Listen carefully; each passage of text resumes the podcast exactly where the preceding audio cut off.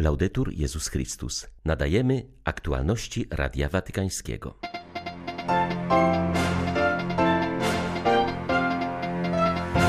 Starsi mają ważną misję w świecie. Powinni zasiewać w młodych głód i pragnienie sprawiedliwości, przekazywać życiową mądrość, powiedział papież podczas audiencji ogólnej. Trwa tydzień Laudato Si, który wzywa chrześcijan do bycia braćmi i opiekunami stworzenia. Troska o wspólny dom jest istotnym wymiarem świadectwa wiary w Chrystusa. Nowy przewodniczący konferencji episkopatu Włoch, kardynał Matteo Zuppi, deklaruje, że będzie prowadził Kościół w kraju drogą synodalną także po zakończeniu samego synodu. 25 maja witają Państwa Marek Krzysztofiak i ksiądz Krzysztof Ołdakowski. Zapraszamy na serwis informacyjny. Wiedza, która zwalnia z moralności, wydaje się źródłem wolności, szybko jednak prowadzi do paraliżu duszy, powiedział papież podczas audiencji ogólnej. W kolejnej katechezie na temat starości Franciszek podjął refleksję w oparciu o starotestamentalną księgę Kocheleta. Powtarzające się w niej często słowa wszystko jest marnością mogą wprawiać w zakłopotanie, jakby poddawały wątpliwość sens istnienia. Ojciec Święty zwrócił uwagę, że mamy tutaj do czynienia z ironicznym przedstawieniem wiedzy o życiu, oderwanej od umiłowania sprawiedliwości, której gwarantem jest Boży Sąd. Jeśli wszystko czeka taki sam koniec w nicości, jedynym lekarstwem na bolesne rozczarowanie może wydawać się droga obojętności. Ojciec Święty zwrócił uwagę, że Kochelet demaskuje zgubną pokusę wszechmocy wiedzy, która powoduje bezsilność woli. Franciszek zaznaczył, że mądrość życiowa to coś innego niż suma przyswojonej wiedzy czy nadmiar ideologii. Pozbawiony uczuć i nieodpowiedzialny racjonalizm odbiera także sens i energię poznaniu prawdy. Starość może nauczyć się od ironicznej mądrości Kocheleta sztuki wydobywania na światło dzienne oszustwa ukrytego w ułudzie prawdy, umysłu pozbawionego umiłowania sprawiedliwości. Ludzie starsi i bogaci w mądrość i poczucie humoru robią dla młodych wiele dobrego chronią ich przed pokusą smutnej, pozbawionej mądrości życiowej wiedzy o świecie. Przyprowadzają ich na nowo do obietnicy Jezusa. Błogosławieni, którzy łakną i pragną sprawiedliwości, albowiem oni będą nasyceni. To oni będą zasiewać w młodych głód i pragnienie sprawiedliwości Odwagi my wszyscy starsi, odwagi i naprzód. Mamy bardzo wielką misję w świecie. W pozdrowieniach do pielgrzymów papież nawiązał do bliskiej już uroczystości w niebo wstąpienia pańskiego. Franciszek życzył, by przekazywanie słowa Chrystusa oraz świadczenie o nim z radością było dla każdego celem dążeń w jego konkretnym życiu. Do Polaków Ojciec Święty powiedział: Serdecznie pozdrawiam Polaków. Wczoraj obchodziliśmy wspomnienie Najświętszej Maryi Panny, wspomożycielki wiernych. W naszych modlitwach zawierzajmy jej szczególnie pragnienie pokoju na Ukrainie i na świecie. Niech Matka Boża uczy nas solidarności z ludźmi doświadczonymi tragedią wojny i wyjedna pojednanie narodów. Wszystkim Wam serca błogosławię. Papież modlił się za ofiary tragicznej strzelaniny, do której doszło wczoraj w szkole podstawowej w Teksasie. Wśród ofiar jest dziewiętnaścioro dzieci w wieku od 7 do 10 lat i dwie osoby dorosłe, w tym osiemnastoletni napastnik. Według lokalnych źródeł kupił on legalnie broń po osiągnięciu pełnoletności. Mam złamane serce z powodu masakry w szkole podstawowej w Teksasie. Modlę się za zabite dzieci, dorosłych i ich rodziny. Nadszedł czas, aby powiedzieć dość niekontrolowanemu handlowi bronią.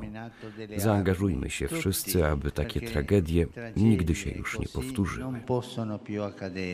Ból z powodu strzelaniny wyraziła także konferencja amerykańskich biskupów, apelując do polityków o położenie kresu tej epidemii zła i przemocy. Do wychodzenia na peryferię, do ludzi, którzy dla wielu nic nie znaczą i uważani są za odpadki społeczeństwa, zachęcił papież kierownictwo Globalnego Funduszu Solidarności. Jest to amerykańska inicjatywa zrzeszająca kapłanów, siostry zakonne i osoby świeckie, działające na rzecz najbardziej potrzebujących w różnych sektorach życia społecznego, gospodarczego i kościelnego. Franciszek skazał też na konieczność integracji migrantów w społeczeństwie. Niezintegrowany emigrant jest w połowie drogi i jest niebezpieczny. Jest to zagrożenie dla niego, bo zawsze będzie żebrakiem. Jest to również niebezpieczne dla innych. Trzeba integrować, a nie traktować migrantów jak kamyk w bucie, który uwiera. Aby zrozumieć migrantów, musimy zobaczyć samych siebie. Większość z nas jest dziećmi lub wnukami migrantów. Ja też jestem synem migrantów. Zawsze patrzmy na korzenie. Spójrzmy więc na Europę. Została ona stworzona przez migrantów, a dziś, aby się rozwijać, potrzebuje migrantów. Mamy zimę demograficzną. Tam, gdzie nie ma dzieci, przyszłość jest coraz bardziej niepewna. Pozwólmy tym dobrym ludziom przyjechać, ale musimy ich zintegrować. Jestem wdzięczny za to, co robicie dla migrantów. To nie jest dobroczynność, to jest braterstwo. Podczas wojny każdy musi dokonać wyboru. Wojna przesiewa nas jak pszenicę. Obok wielkiego heroizmu synów i córek Ukrainy widzimy też przypadki niegodziwości kolaboracji z nieprzyjacielem, ludzi, którzy pomagają w pełnieniu zbrodni, mówił w codziennym orędziu arcybiskup Światosław Szewczuk. Kontynuując rozważanie nad katechizmową kategorią tzw. Tak grzechów cudzych, przestrzegał dziś przed pomaganiem w popełnianiu grzechów i zbrodni. Zwierzchnik ukraińskich grekokatolików zarzucił rosyjskiemu okupantowi politykę wyludnienia Ukrainy. Podkreślił, że robi on wszystko, by jak najwięcej Ukraińców wyjechało ze swego kraju. Zaznaczył, że ci, którzy opuścili Ukrainę, są zagrożeni handlem ludźmi. Obok handlu bronią i narkotykami jest to jedna z najbardziej dochodowych działalności przestępczych. Nasz Kościół robi wszystko, by chronić przed tym niebezpieczeństwem, zapewnił arcybiskup Szewczuk. Dziś wschód i południe Ukrainy stoją w ogniu. Otrzymaliśmy dziś wiadomości, że nieprzyjaciel z wielką siłą naciera na region sewerodoniecki, południowa Ukraina, region sumski, charkowski, czernichowski cierpią na skutek ostrzału, który Rosja prowadzi ze swego terytorium. Ale Ukraina się trzyma, Ukraina walczy i Ukraina modli się. Modli się za swoje wojsko, modli się za tych, którzy dziś na tej wojnie ponoszą największe ofiary. W sposób szczególny modlimy się za tych Ukraińców, którzy znaleźli się na terytoriach okupowanych, bo im jest dziś najciężej. Boże, błogosław Ukrainę. Błogosław tych, którzy padają ofiarą rosyjskiej wojny. Swą szczególną opiekę weź tych, którzy zostali zmuszeni do opuszczenia swych domów. Panie, pomóż nam służyć ofiarom międzynarodowych struktur, które handlują ludźmi. Boże, błogosław ukraińskie wojsko, weź swą opiekę najsłabszych, bo Ty zawsze jesteś z nimi. Stoisz po ich stronie. Po ich stronie. Dziś nad ranem Zaporoże zostało ostrzelane przez Rosjan. Pociski spadły na miasto, niszcząc centrum handlowe oraz zakłady pracy, które były powiązane z okupantem. Rosjanie niszczą nawet te miejsca, z którymi wcześniej współpracowali. Ukraina jest niesłychanie zmobilizowana, aby się bronić, powiedział Radiu Watykańskiemu biskup Jan Sobiło. Ta mobilizacja, jak stwierdza biskup pomocniczy diecezji charkowsko-zaporowskiej, napełnia nadzieją na uzdrowienie wielu spraw. Zachód przebudzi się ze snu, że możliwa jest przyjaźń z Rosją, zaś więzi między Ukrainą i Polską będą przykładem dla innych krajów. Polska razem z Ukrainą może dać nowe światło, nowy impuls nie tylko w życiu duchowym, ale także i gospodarczym i będą zdrowe relacje międzynarodowe i przykładem będzie przyjaźń polsko-ukraińska, której podwaliną są te wielkie akcje pomocy Polaków, którzy przyjęli miliony Ukraińców, a jeszcze więcej milionom pomagają przez humanitarną pomoc. Zrozumienie, że jesteśmy narodem chrześcijańskim, obronienie wartości chrześcijańskich Jest najważniejsze. Jeżeli obronimy wartości chrześcijańskie, to Ukraina się podniesie, odrodzi, nawrócona Ukraina będzie mieć piękną przyszłość i będzie mieć też możliwość pomocy Rosji. Bardzo dużo jest w Rosji rodzin, gdzie są też Ukraińcy. Nawrócenie Ukrainy doprowadzi do tego, że nawróci się też Rosja. Ukraina będzie mogła pomóc Rosji w wyzwoleniu się od tych kłamstw propagandowych. To, o co modliła się Maryja, prosiła nas o modlitwę, o nawrócenie Rosji. Najpotrzebniejsze jest w tej chwili, żeby duch ukraiński nie załamał się, żeby jeszcze wzmocnił się mocą Bożą. Celem trwającego tygodnia Laudato Si jest mobilizacja katolików do działań na rzecz ochrony naszego wspólnego domu.